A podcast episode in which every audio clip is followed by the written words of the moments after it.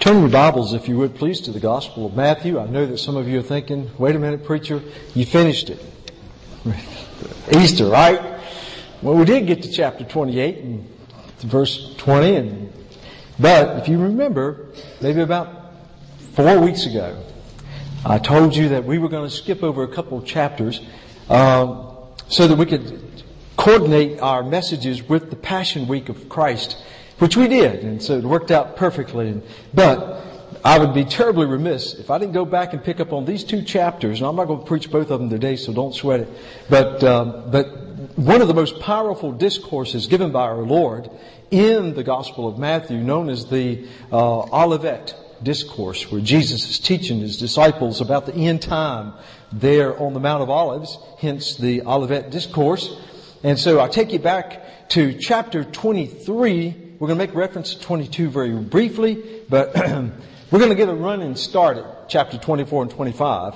Uh, but we won't really get into those chapters because it just takes a little time to set the stage, and it's worth taking the time, I believe, to help us to fully understand and appreciate these very powerful, pivotal words of prophecy that the Lord was giving to His disciples and to you and me. I don't know about you. I'm interested in what the future holds. Uh, I'm interested in knowing what's, what's ahead of us as a, as a church, as a body of Christ, what this world is, is facing.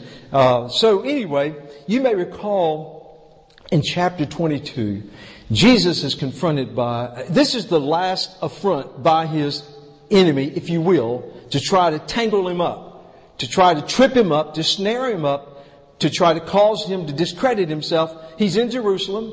He's there at the temple. A multitude, as usual, gathers around because he's teaching, he's working miracles, he's drawing throngs of people. And so Jesus is being confronted in waves, three waves of three different groups of the Pharisees, the scribes, Sadducees are trying to come at him. And, and so they are, and, and so three times they try to trip him up and three times they fail miserably. As he exercises his infinite authority over them. And it's interesting at the end of chapter 22, after they had failed, and, and, the coin is, the table is turning now, but in, in chapter 22 verse 46, after they had, uh, he had virtually shut them up. With his wisdom and with his great knowledge, and, and, and it says in verse 46 of chapter 22, and, and no one was able to answer him the question he had asked, proving that he was the Messiah. Nor from that day on did anyone dare to question him anymore. They knew they were out of their league. This Jesus possessed divine authority with the word that they couldn't even begin to touch.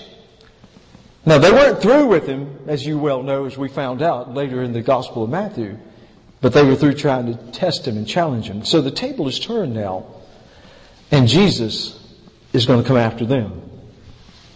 In one of the most powerful, scathing rebukes of the religious leaders of that day, Jesus in chapter 23 might, you might say, lambast the Pharisees, the scribes, the Sadducees.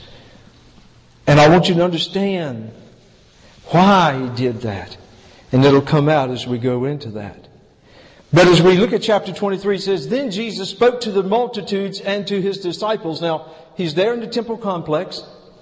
And Jesus is speaking directly to the multitudes, but also his disciples, the inner group. Indirectly, he's speaking to the scribes and the Pharisees. They're there. They're in earshot. But he's aiming what he's saying. He's talking to the people, but he knows his adversaries are listening and he's talking about them. And so in verse 2 it says, he was saying, the scribes and the Pharisees sit in Moses' seat. And I want you to understand, Jesus is not challenging their legitimate role as the authorities on the Word of God. They were entrusted as the Pharisees, the scribes, the priests, to interpret the law of Moses and to assist the people in abiding by and observing the law. But that wasn't the case, and that's why this scathing rebuke by the Lord. Jesus lambasts them, first of all, for their unbiblical practices. In verse 3, he, says, Therefore, whatever they tell you to observe, that observe and do. But do, but do not do according to their works. For they say and they do not do. It's kind of tongue twisted. He says, yes, when they speak authoritatively from the law of Moses, the law of Moses, then yes, you listen. And you do according to the law. But he says, I give you a warning, don't try to imitate them. Because they're not practicing what they preach.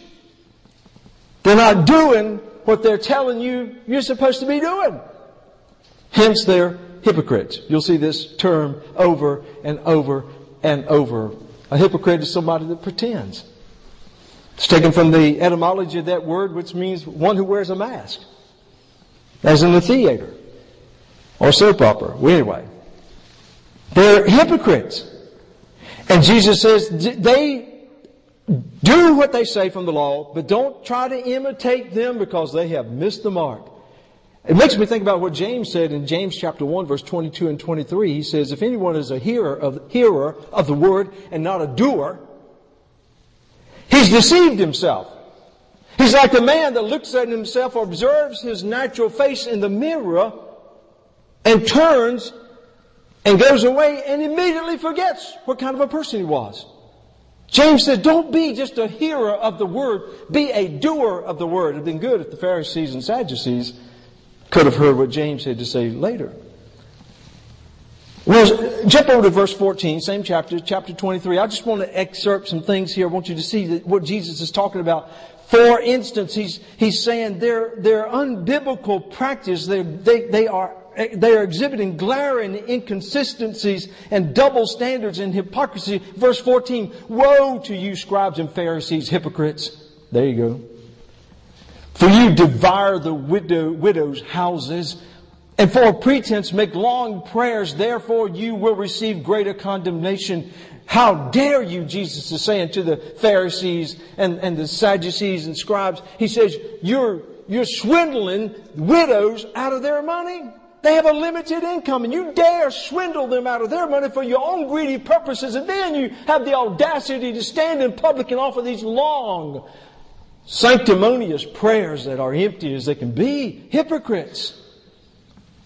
Jesus said, therefore you will receive greater condemnation, which leads me to believe that there are degrees of judgment in hell. He says, you'll get condemnation and you will get it even greater. Verse 15, woe to you scribes and Pharisees, hypocrites! For you travel land and sea to win one prostitute, prostitute, prostitute, proselyte. Good gracious. I gotta get my bifocals adjusted. I don't know, maybe they dealt with prostitutes too. But anyway, you travel all over the world to win one proselyte. And when he is won, you make him twice as much a son of hell as yourselves. Woe to you, blind gods, who say, whoever swears by the temple, it is nothing. But whoever swears by the gold of the temple, he's obliged to perform it. Fools and blind, for which is greater, the gold or the temple that sanctifies the gold? And whoever swears by the altar, it is nothing. But whoever swears by the gift that is on, the, on it, he is obliged to perform it. Fools and blind, for which is greater, the gift or the altar that sanctifies the gift. Therefore, he who swears by the altar swears by it and by all things on it. He who swears by the temple swears by it and by him who dwells in it. Speaking of God. And he who swears by heaven swears by the throne of God and by him who sits on it. You see, the Pharisees and scribes, Sadducees had developed a very convenient method of being able to conveniently lie. If Rabbi so and so, scribe or Pharisee told a neighbor, hey, lend me $50 of shekels. Sure, but you gotta promise you'll pay. I swear I'll pay it, pay it back. Swear. Yeah, I swear on the temple, I'll pay it back. Two weeks later, neighbor comes over, knock, knock, knock. Hey, Mr. Pharisee, You know that 50 shekels that you borrowed? You, you said you'd pay it back. Oh, I, I don't think I'm going to be able to do that. What? You swore by the temple. Oh yeah, but I, you know, I didn't swear by the gold in the temple. Now if I'd have sworn by the gold in the temple now, yeah, you could have held me accountable. Jesus is saying, you hypocrites. You are the very opposite of that which you're proposing the people should be. He was lambasting them for their unbiblical practice of their unrealistic and dangerously unscriptural legalism. You know, Jesus said back in Matthew chapter 7 and verse 13, you don't have to turn, I'll read it for you. He says, enter by the narrow gate. For wide is the gate and broad is the way that leads to destruction, and there are many who go in by it, because narrow is the gate and difficult is the way which leads to life and there are few who find it. And in verse 4 of chapter 23, Jesus says, for, talking about the scribes and Pharisees, for they bind heavy burdens, hard to bear, and lay them on men's shoulders, but they themselves will not move them with one of their fingers. Jesus is, is assaulting them for their terrible practice of legalism whereby they were not only teaching the law of Moses, but as you well know, they, they were coming up with legal traditions that they were adding to the law, impossible for the people to even begin to fulfill, which was depressing the people and, and disabling them from coming to know the true way to salvation. In chapter 23 verse 13, Jesus says, he says, But woe to you scribes and Pharisees, hypocrites, for you shut up the kingdom of heaven against men. For you neither go in yourselves, nor do you allow those who are entering to go in. Jesus says, I'm holding you accountable. You're in a role that God has entrusted to you to show the people the way. The narrow way, the narrow gate. You're supposed to be ushering the people in through the narrow way and look at you. You're heaping upon them this, these unrealistic, legalistic expectations whereby the people have no hope. You've discouraged them. You've depressed them. You've distracted them. They don't even know the way. You're going to hell and what's worse, you're taking a lot of them with you. Hypocrites. You understand why the Lord Jesus was so upset I think this is a good lesson to church leaders today. We need to be very careful that in our zeal to uphold the teachings of the Word of God, that we don't add to it our own interpretations and our own preferences and our own understandings and, and cultural ideas and, and, and make it so burdensome for God's people. Stick to the Word. That's all we need. The Word is sufficient to guide people to the way to salvation, but also in the way of living the Christian life. Jesus not only lambasts these scribes and Pharisees there. Look over chapter, in chapter 23 verse 29. He says, Woe to you scribes and Pharisees, hypocrites, because you build the tombs of the prophets and adorn the monuments of the righteous and say, now this is cute, isn't it? If we had lived in the days of our fathers, talking about hypocrites, we would not have been partakers with them in the blood of the prophets. Heaven forbid that we would do as our forefathers did and treat God's servants, His prophets, with disdain and, and, and, and harm and, and even kill them. Oh no, we're innocent of that blood. Jesus says in verse 31, Therefore you are witnesses against yourselves that you are the sons of those who murdered the prophets. Jesus thinking about himself. He's looking, looking at that group of, of, of religious leaders and thinking in the back of his mind, you bunch of rascals, you. Here you are claiming that you're innocent. You're right now scheming to kill the Son of God. Jesus looked and saw Stephen standing there as the Jewish leaders were throwing stones to stone him to death. Jesus saw the church being persecuted. He saw Peter and John being scourged and, and beaten for teaching about the resurrected Jesus Christ. Oh, he said in verse 32, fill up then the measure of your father's guilt. In other words, everything your daddy's got, you're going to get even more, he says, because you're worse than they are. You'll notice in verse 33, Jesus uses the very words that John the Baptist did when he came on the scene. John the Baptist was preaching, repent for the kingdom of God is at hand. And he looked up and he saw the Sadducees and the, and the Pharisees coming to find out what was going on. You remember what John the Baptist says? You brood of vipers! You bunch of snakes! That make you feel welcome, doesn't it? And it's interesting, Jesus uses the very same terminology as he's talking about the scribes and Pharisees. He says, serpents, brood of vipers, how can you escape the condemnation of hell? Knowing that you are who you are and do what you do and you violate the word of God and you've misused the role that God has given to you, how do you think it's even possible that you can avoid hell? You're about to kill the very Son of God. How in the world is there mercy for you? Therefore, indeed, he says, I send you prophets, wise men and scribes. Some of them you will kill and crucify, and some of them you will scourge in your synagogues and persecute from city to city. You remember a young Jewish zealot by the name of Saul of Tarsus? With the authority of the Jewish leaders, what was he doing? He was hunting down Christians, chasing them down, persecuting them, throwing, into, throwing them into jail, and if necessary, kill them anyway to stamp out this movement of radicals called the Way Christians.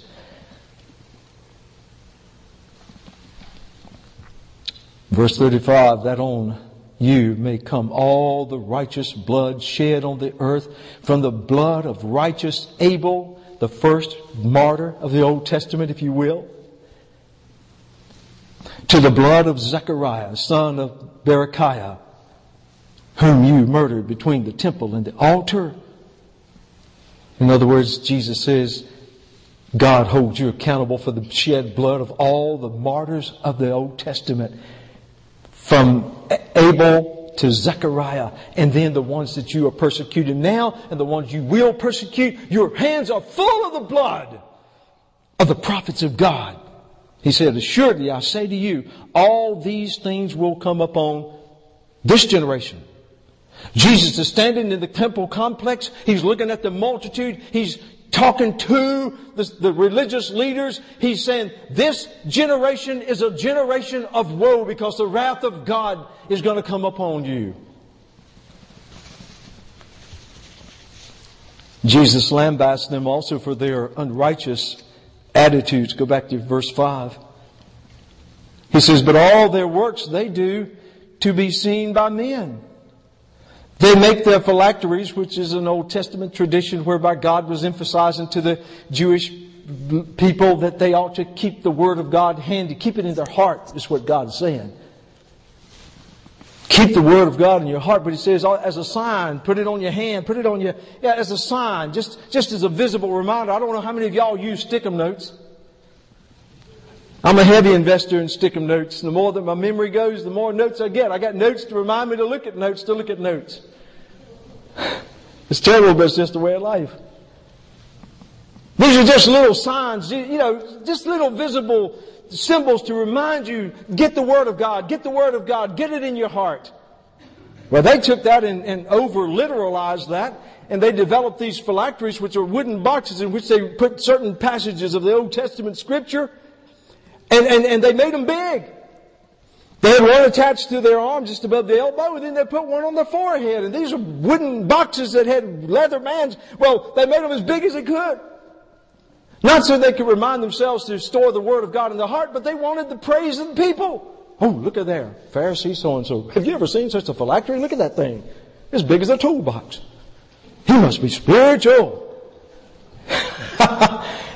Says, you know what you're doing, he says in verse 5, but all their works they do to be seen by men. The phylacteries. Verse 6, they love the best places at the feast, the best seats in the synagogue. Oh yeah, they, they want to make sure that everybody sees them. Oh, oh you can't, you can't sit there. That's, that's a scribe seat, you know. Oh, no, no, no, you can't sit there. That's a Sadducee seat. oh, look at all those Pharisees up there. The big chairs and, oh, raised up on a platform. Oh, they loved it. They ate it up. Look at us. We're somebody. And Jesus as much as says, you're nobody in God's eyes. You bunch of hypocrites. In verse 7, they like the greetings in the marketplace. You know, when the people would see him in the marketplace, the, the Pharisees and scribes had instructed them, now, don't just greet me about that. Hey, John! oh, no, no, no. Oh, Rabbi! Rabbi! Oh, there's our Rabbi! They love to hear their title being blurted out in public. And Jesus says, it's all for show. He said in verse 8, but you do not call, be called Rabbi, for one is your teacher, the Christ, and you are all brethren. I say, Amen. I love calling my brothers in Christ brothers and my sisters in Christ sister. I get it right here from Jesus. Do not call anyone on the, your earth, uh, on the earth your father, for one is your father, and that's our heavenly father, he who is in heaven. Do not be called teachers, for one is your teacher, the Christ. But he who is greatest among you shall be your servant. Boy, Jesus teaches a very valuable lesson there. You see, all of their elaborate public practices were not anything to do with their relationship with God. It was all, uh, it was all to draw attention to themselves. We saw that earlier in the Gospel of Matthew when Jesus was talking over there in, in chapter 3 when, when he was talking about, oh, I'm sorry, chapter 7 was talking about praying. He says, don't, don't pray like the Pharisees and the Sadducees. He said, they pray just in public, just to be noticed. He says, when you fast, don't fast like the Pharisees. They just do it to be seen. They, they, they mess up their face and they dump ashes and they, they do anything to draw their faces up and look like they're about half starved to death. Jesus said, don't, don't do it as the Pharisees and Sadducees. They're hypocrites. Whatever you do for the Lord, do it inwardly. It's between you and God. It's not so that other people can praise you. It's about praising God. All, all of their external, sanctimonious actions and, and, and garb and everything was designed to draw praise to them. And Jesus says, You're a bunch of hypocrites. Whoa! And that's not stopping a mule for those of you that grew up in the country like I did. This is a declaration of condemnation. You're in trouble. Woe to you. I feel sorry for you. Jesus said. But then, again, as we're looking here in chapter 23, and we're up to, we look over to verse 37. After lambasting the religious leaders. Jesus' tone, his emotion changes. The indignation and the anger that he had towards these hypocritical leaders, now you sense a deep compassion within the Lord. I remind you, he's standing in the temple complex, throngs of people around him. And look what he says in verse 37, because we move from the Messiah's condemnation of the religious leaders, we move now to the Messiah's lamentation over the Jewish people. He's lamenting. He's deeply, deeply hurt and disturbed within his spirit because he knows what awaits the nation of Israel, the people of God. Verse 37, Oh, Jerusalem. And whenever Jesus repeats something, he's emphasizing it. Like, verily, verily, Jerusalem! Jerusalem! Oh, the one who kills the prophets and stones those who are sent to her. So that would include the Jewish leaders as well as the people. He says, How often I have wanted to gather your children together as a hen gathers her chicks under her wings, but you were not willing. And that's reminiscent of what John said in his gospel in chapter 1 verse 11 when, when he says he, speaking of Jesus, came to his own and his own did not receive him. And Jesus says, if you've ever been around chickens on hens and their little biddies and all, those of you that grew up on the farm or even visited a farm or went to the nature science center, I learned early as a young boy, don't mess with the biddies. They were fascinating to me. There's little puffs of chicken with their little beaks, you know, they're running around, beep, beep, beep, beep, beep. That's what I guess what they call them peepers. And I'm trying, I had my old straw hat on, you know, my cowboy straw hat. That looked weird on an Indian, didn't it? But anyway, it's all I had. And I'm running around trying to catch them and put them in my straw hat. And after I got about two or three, I felt this heavy weight on my head and this searing pain. And I looked and there's Mama Hen on my head. She's pecking the daylights out of my head. I figured right, right, right away, these chicks are not worth it.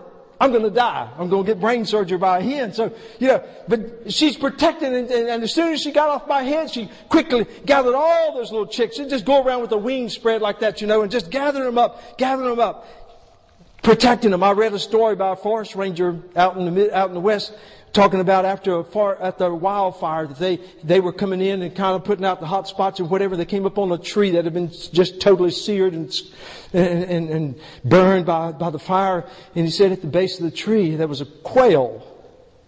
And he noticed something odd, odd about this quail. The quail was just propped up against the tree with its wings spread.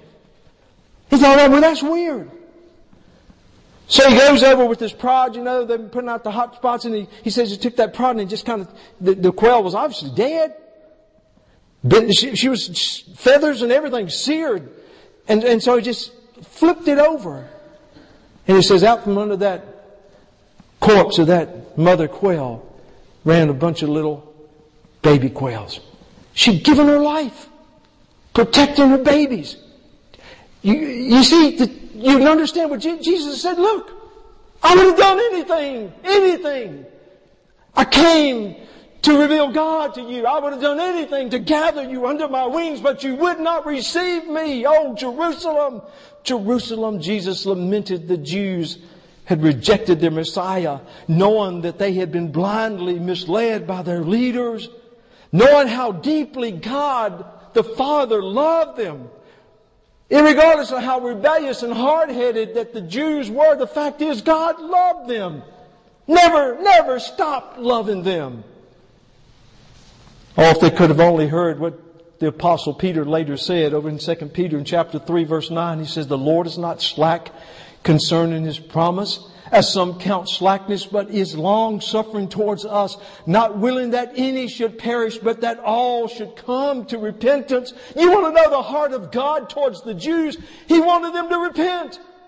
He wanted them to come to Him. He sent His only Son, and they rejected Him. Oh, our God loves lost sinners. If you're here today and you don't have a personal relationship with God through faith in Jesus Christ, God doesn't give up on you. He loves you. You want to know what God's heart is for you? He wants you to repent of your sins, turn from your sins, and come to Him through Christ. Oh, that's the heart of God. And that was the heart that you see projected by Jesus in this great lament. But then in verse 38,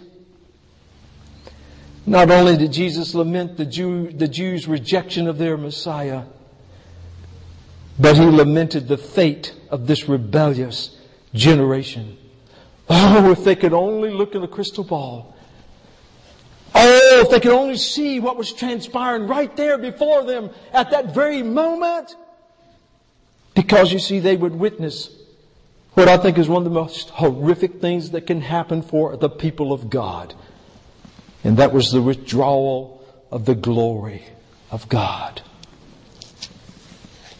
Jesus is about to leave the temple. Let me restate that. God is about to leave the temple. Why was the temple built?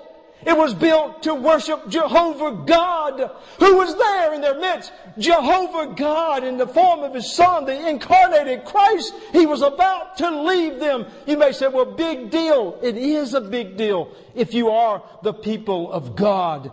You may recall back in 1 Samuel when Eli, the priest, was judging the nation of Israel. Eli was an okay priest, but then he kind of went bad. He had two sons.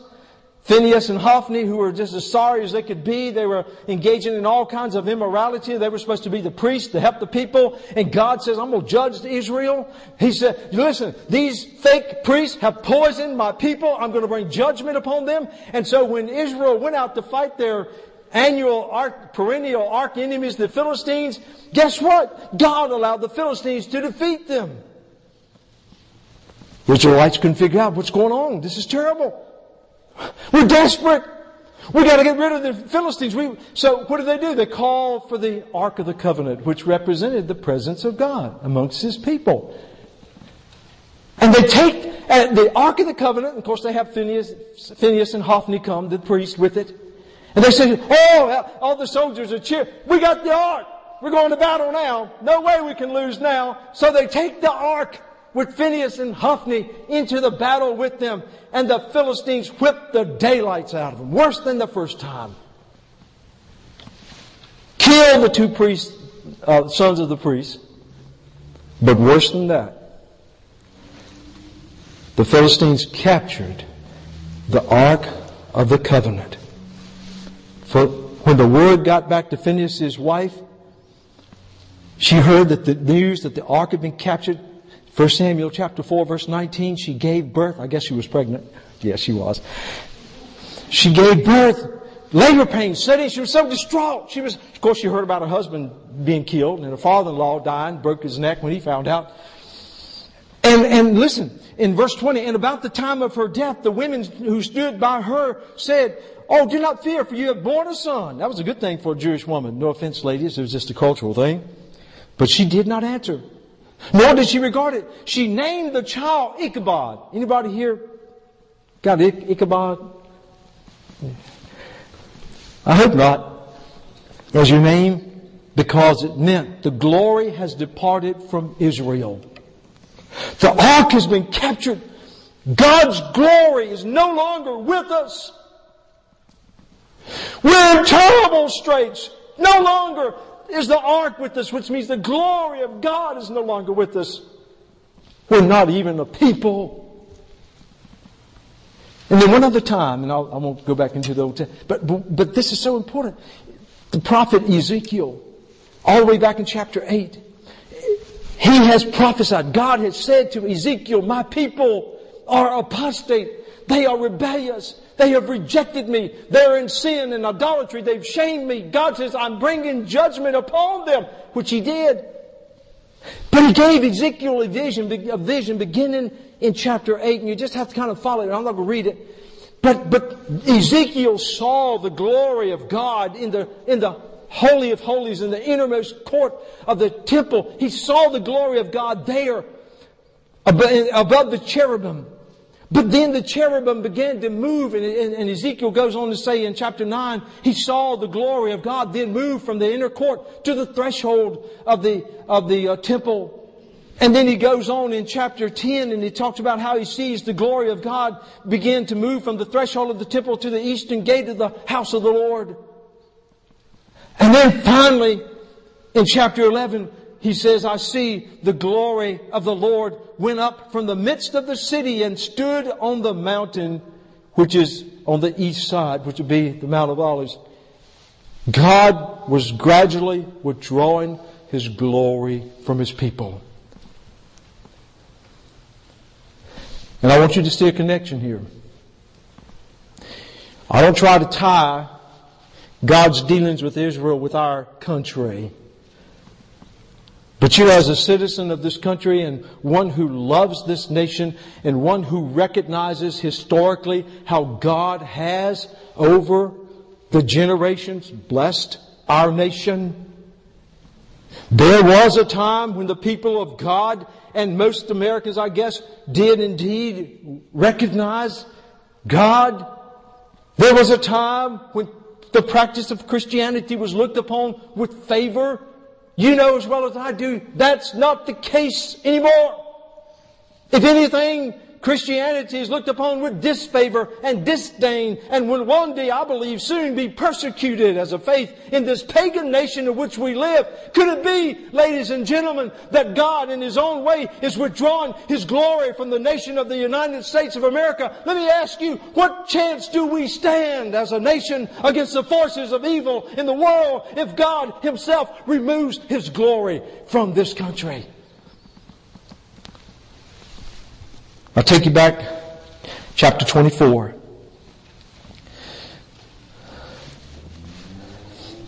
Go back to verse, uh, chapter 23, verse 38. Jesus says, See, your house is left to you desolate.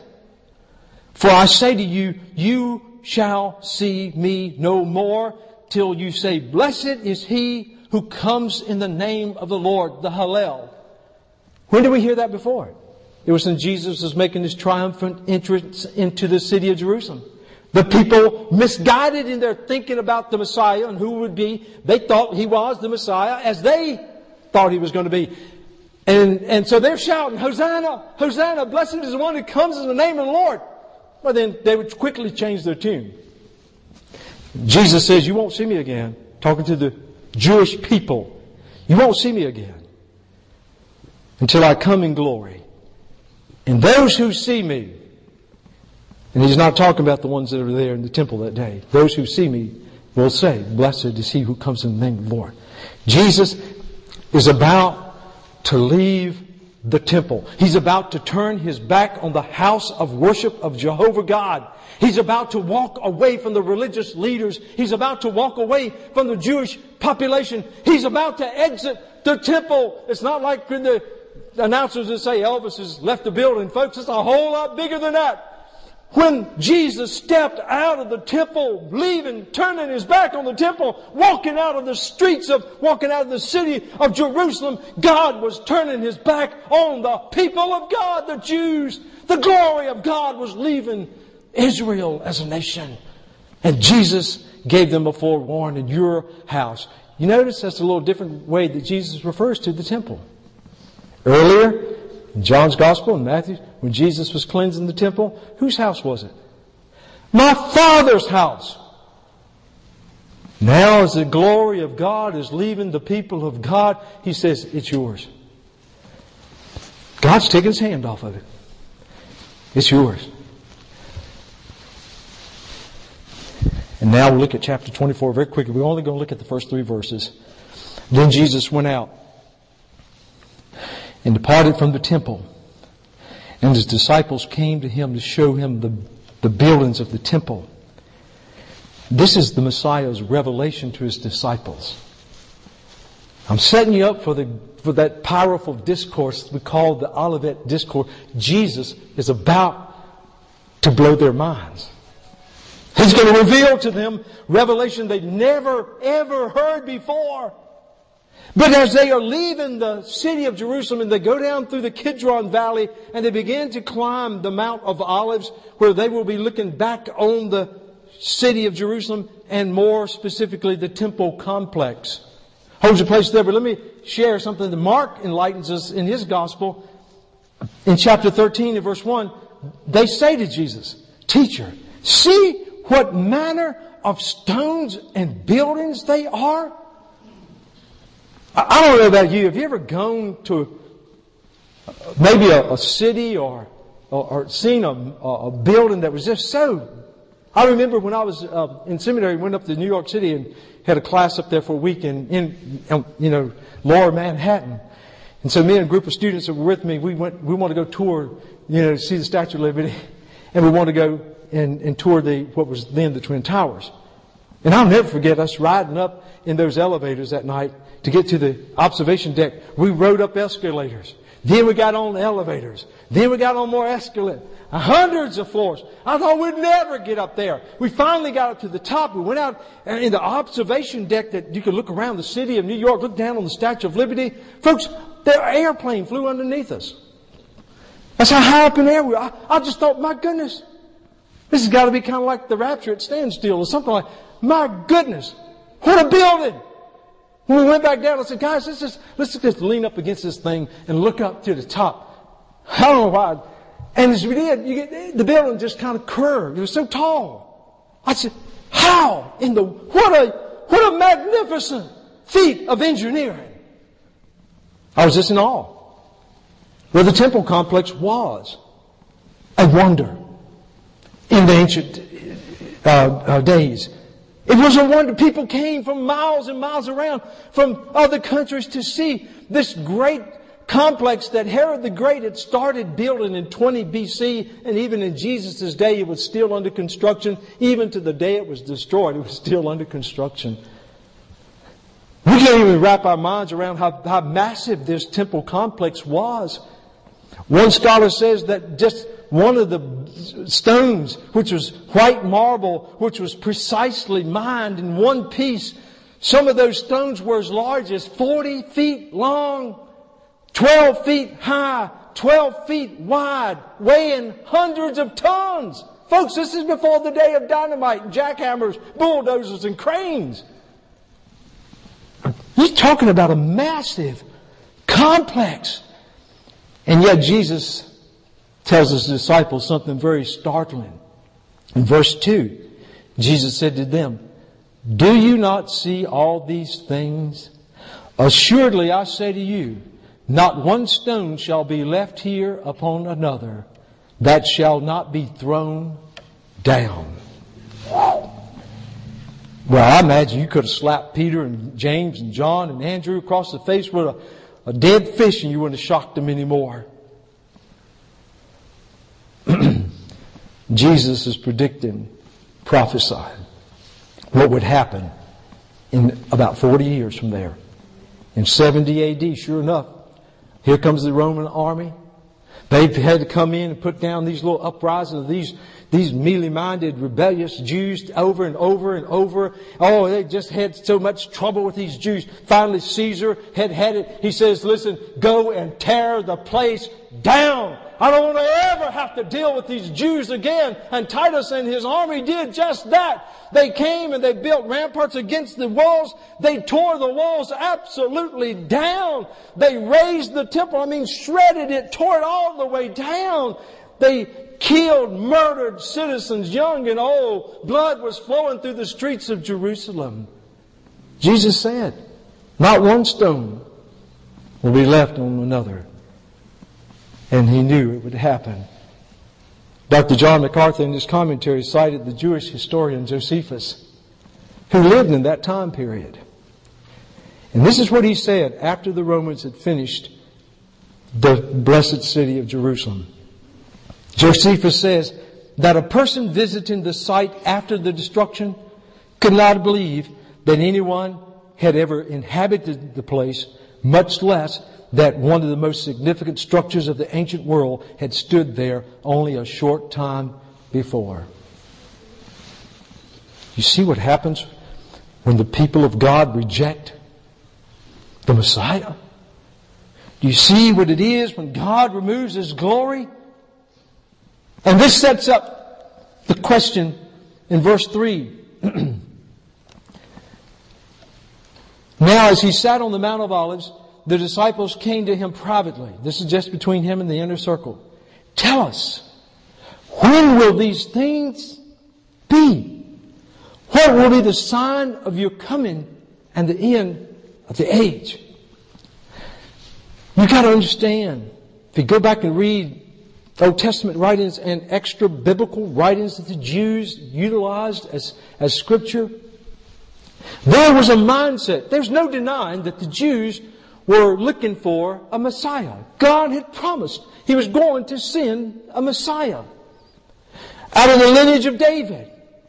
They were looking forward to a day of deliverance when the Messiah would come and He would deliver them from all of their problems and, and He would rid them from all their enemies and He would usher in a time of prosperity and peace. They looked forward to this. The prophets in the Old Testament, that's the way they saw the Messiah coming. And Jesus' disciples, that's the way they saw the Messiah coming. In other words, once He came, it was going to be one succession of activities to the point that He uh, asserts Himself in glory and power and establishes His rule, overcomes the enemies, conquers all the enemies, and establishes Israel uh, as, as a kingdom, and He reigns on the earth with peace and prosperity. There's only one problem. They had no way of knowing that God had inserted a mystery about the coming of the Messiah. Yes, He's coming. But had they looked closely and studied closely, Isaiah chapter 53, it was all there. The Messiah would come. But He wouldn't come as a conquering hero his first time. He would come as a humble servant of God. He would come and yield himself to pay the price for the sins and the iniquities of the, of the people. He would be battered and bruised and beyond recognition. He would be tortured. He would be killed. He would be buried. But you see, somehow conveniently, they just pushed over that. That didn't fit with the mold. So when Jesus' disciples are asking him, they fully still believe. Now that Jesus had lambasted the religious leaders, turned his back on the city of Jerusalem, he's ready now to bring down some power. What sign, Lord, do we see?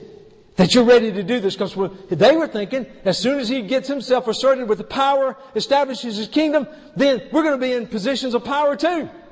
We're going to be benefiting from all this. So, Lord, what is the sign? Will it be pitch darkness coming at midday? Will it be fireballs falling down from heaven? Will it be angelic hosts blaring trumpets and da da da da da da What, what sign, Lord, it's going to happen soon, we know. We, we just, we know you're, you're ready to establish yourself and to take control and to vanquish uh our enemies. Oh Lord, where, what is the sign? A reasonable question because you see, they were expecting for Jesus. How many, how many of you uh, remember Superman? The story, comic book, movies, super. See, I, I, young people, I'm sorry. I, but, you know, I date myself. Think, think in terms of Transformers, okay. But you see, Superman disguised himself during the day as a reporter for a newspaper, and he walked around in a suit looking like an average Joe kind of guy. But then anytime you heard Lois Lane holler, help, Superman, help, or whatever, if, ever, if there was trouble, bank robbery, whatever, Super, Clark, Clark Kent would run into what? Telephone booth. See, y'all wouldn't know what that is either. There's a little booth that you could go in and there was a payphone in there you could get on. But Superman would go change clothes. Uh, that wasn't probably easy to do in the telephone booth. But anyway, he would go into the telephone booth as meek, mild Clark Kent. But then when he came out, pop, pop, pop, blue and suit underwear, uh, blue and red underwear with a big S on it. Looked like Long John's, but he had a cape. He, could, he had massive power. He could fly. Oh, what a transformation. I would be there. Uh, man, I just couldn't wait to run down to the telephone booth. I said, hey, go, Clark, there's a telephone booth. Go, man, go. Superman's gonna come and he's gonna kick some bad bandits. Gotta be real careful. I've already thrown prostitutes on proselytes, so I gotta be real careful. I'm just trying to get you to understand the mindset of the disciples. They were thinking, He's the Messiah. He's the Messiah. Do you understand? Even in Acts chapter 1, after His death, burial, and resurrection, I believe Jesus' disciples still thought that somehow He was going to do it right then. Lord, when is it going to happen? When are you going to change? When, when are you going to, all the glory of heaven, power and dominion, angels, oh, let it be, let it be, let it be.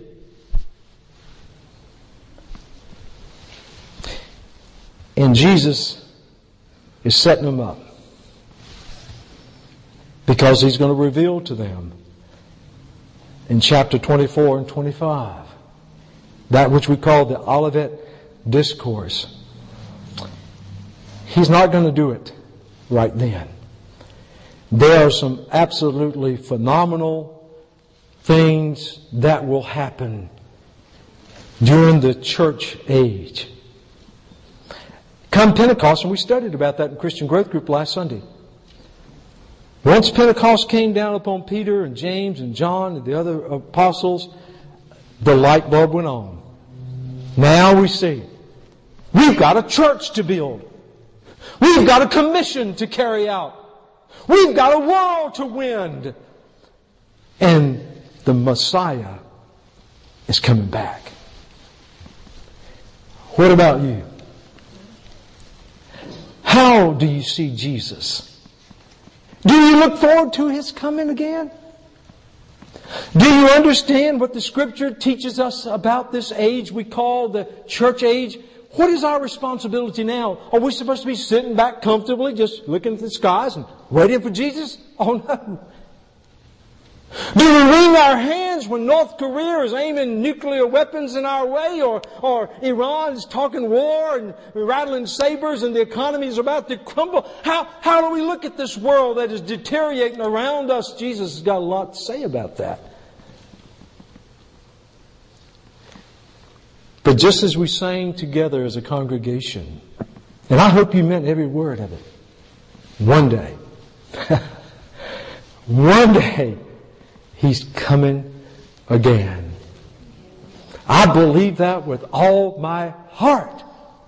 And He will establish His kingdom and reign with power and glory. And there will be no sin and the devil will be eliminated and death will be defeated and, and, and God's reign will be upon the earth and we will be in His presence. Oh, listen. Do you look forward to that? Do you live with that expectation? Praises be unto His holy name. Let's pray. Heavenly Father, we thank you that you have promised us by the words of your Son Jesus Christ that you won't leave us as little orphans. But when you ascended into heaven, Lord, you sent your Holy Spirit, the Helper, who abides with us forever. And Holy Spirit, we welcome you into our hearts, our lives. And we thank you that as the Helper, you guide us in our way as Christians, in the way that we live. You convict us when we step out of your will. You remind us of the things that the Word of God, the living Word, has to tell us to enlighten us so that we can continue to live the abundant life with great expectation that we will see our Savior again. Lord, I pray for anyone here today who does not have that great hope of heaven, who does not live with this wonderful assurance of knowing that no matter what happens to this world, we have a home in heaven where we'll be in the presence of God forever. Lord, I pray for Christians who have allowed the world and all the troubles and burdens and temptations to distract them and pull them away from the blessed hope and assurance that is ours, who may be living defeated lives. I pray that, Lord, you would remind them of the very things that you're telling us in your word. And God, I pray that you'll help us as a body of believers to be faithful to carry out your great commission, knowing that the day is drawing nigh when you will come again. Help, Lord, we pray that you will help us, that you will find us faithful when you come. Jesus, we thank you. We pray now that you speak to hearts as decisions are made. In thy precious name we pray. Amen.